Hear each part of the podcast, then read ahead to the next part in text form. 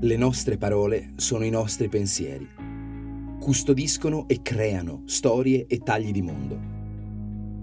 Stai ascoltando Una parola al giorno, un podcast di unaparolaalgiorno.it e Bonfire, che ti accompagna fra usi, sfumature, curiosità e trascorsi di parole note e meno note.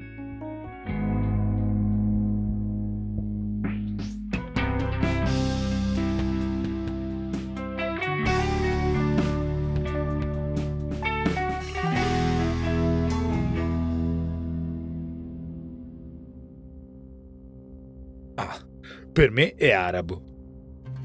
Ma la quantità di parole arabe che sono entrate da secoli nella nostra lingua e usiamo in maniera comune tanto che l'origine esotica non è più percepibile, è semplicemente impressionante. Tanto più che, mentre di solito prendiamo i nostri prestiti lessicali da lingue della famiglia indoeuropea, specie lingue neolatine e germaniche, L'arabo è una lingua molto più distante, una lingua semitica come l'aramaico e l'ebraico, con strutture radicalmente differenti da quelle che abitiamo di solito. Ne vedremo diverse di queste parole, anche perché hanno un fascino profondo e magari più in là ci prenderemo lo spazio per parlare più ampiamente di questo contatto così particolare.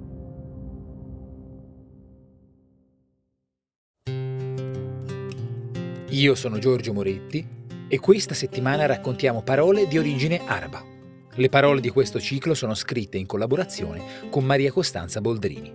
Oggi, garbo. Questa è una sorpresa.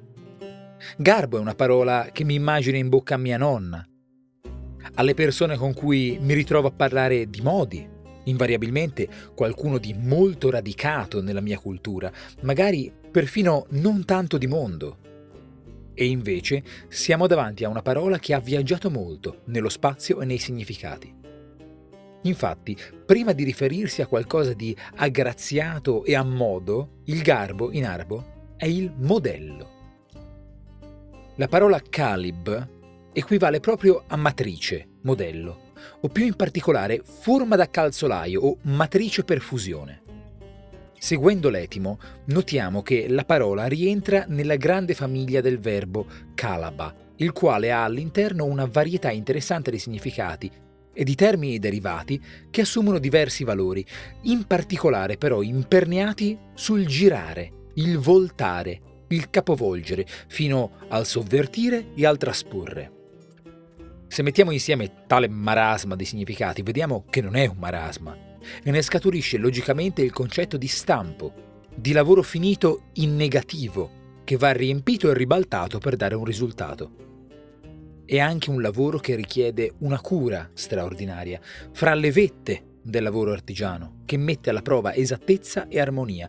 Fino all'ultimo non si sa se riuscirà o sarà un buco nell'acqua. Ecco il nocciolo del garbo.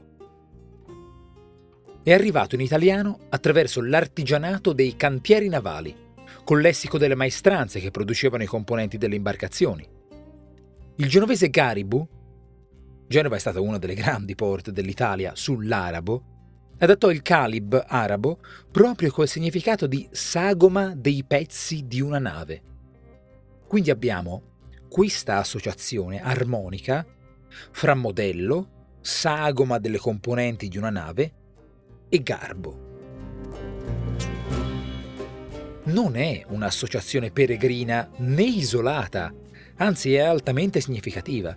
Ci basti pensare che anche il termine greco armonia, nonostante tutta la dimensione artistica, musicale, morale, aveva anche il respiro tecnico dell'arte della giunzione delle travi dello scafo della nave. Comunque è facile intuire com'è che queste qualità del garbo si siano attagliate a una quantità di altri riferimenti. La cura artigiana che agisce su negativi e incastri è continuata da una cura interpersonale, sociale, estetica. Si parla di garbo riguardo alla grazia del portamento e alla leggiadria dei movimenti. Si parla di garbo descrivendo dei modi cortesi ed educati di porsi con gli altri si parla di garbo quale modo gradevole di fare qualcosa. Quindi si può versare da bere con garbo, si può fare una domanda garbata e l'idraulico può sostituire la guarnizione con garbo. Inoltre, questa parola indica anche il piacevole sapore di una bevanda o di una pietanza. Il dolce, ad esempio, è guarnito di una crema leggera che gli dà garbo. E in maniera prossima all'originale etimologico, la finitezza di un oggetto. Il sarto, sistemando l'abito, gli rende uno splendido garbo. È una parola complessa e ha una ramificazione perfino più estesa di quella che abbiamo tratteggiato qui. Ma quando il nucleo centrale di una parola è forte e vigoroso, è normale che solletichi una grande varietà di usi. E quello di questa parola, per la sua intensa gradevolezza e per il cardinale nesso che evidenzia fra armonia, cortesia e cura, ha una forza erculea per quanto garbata. Spero che questo nuovo filone vi interessi. Noi ci sentiamo domani.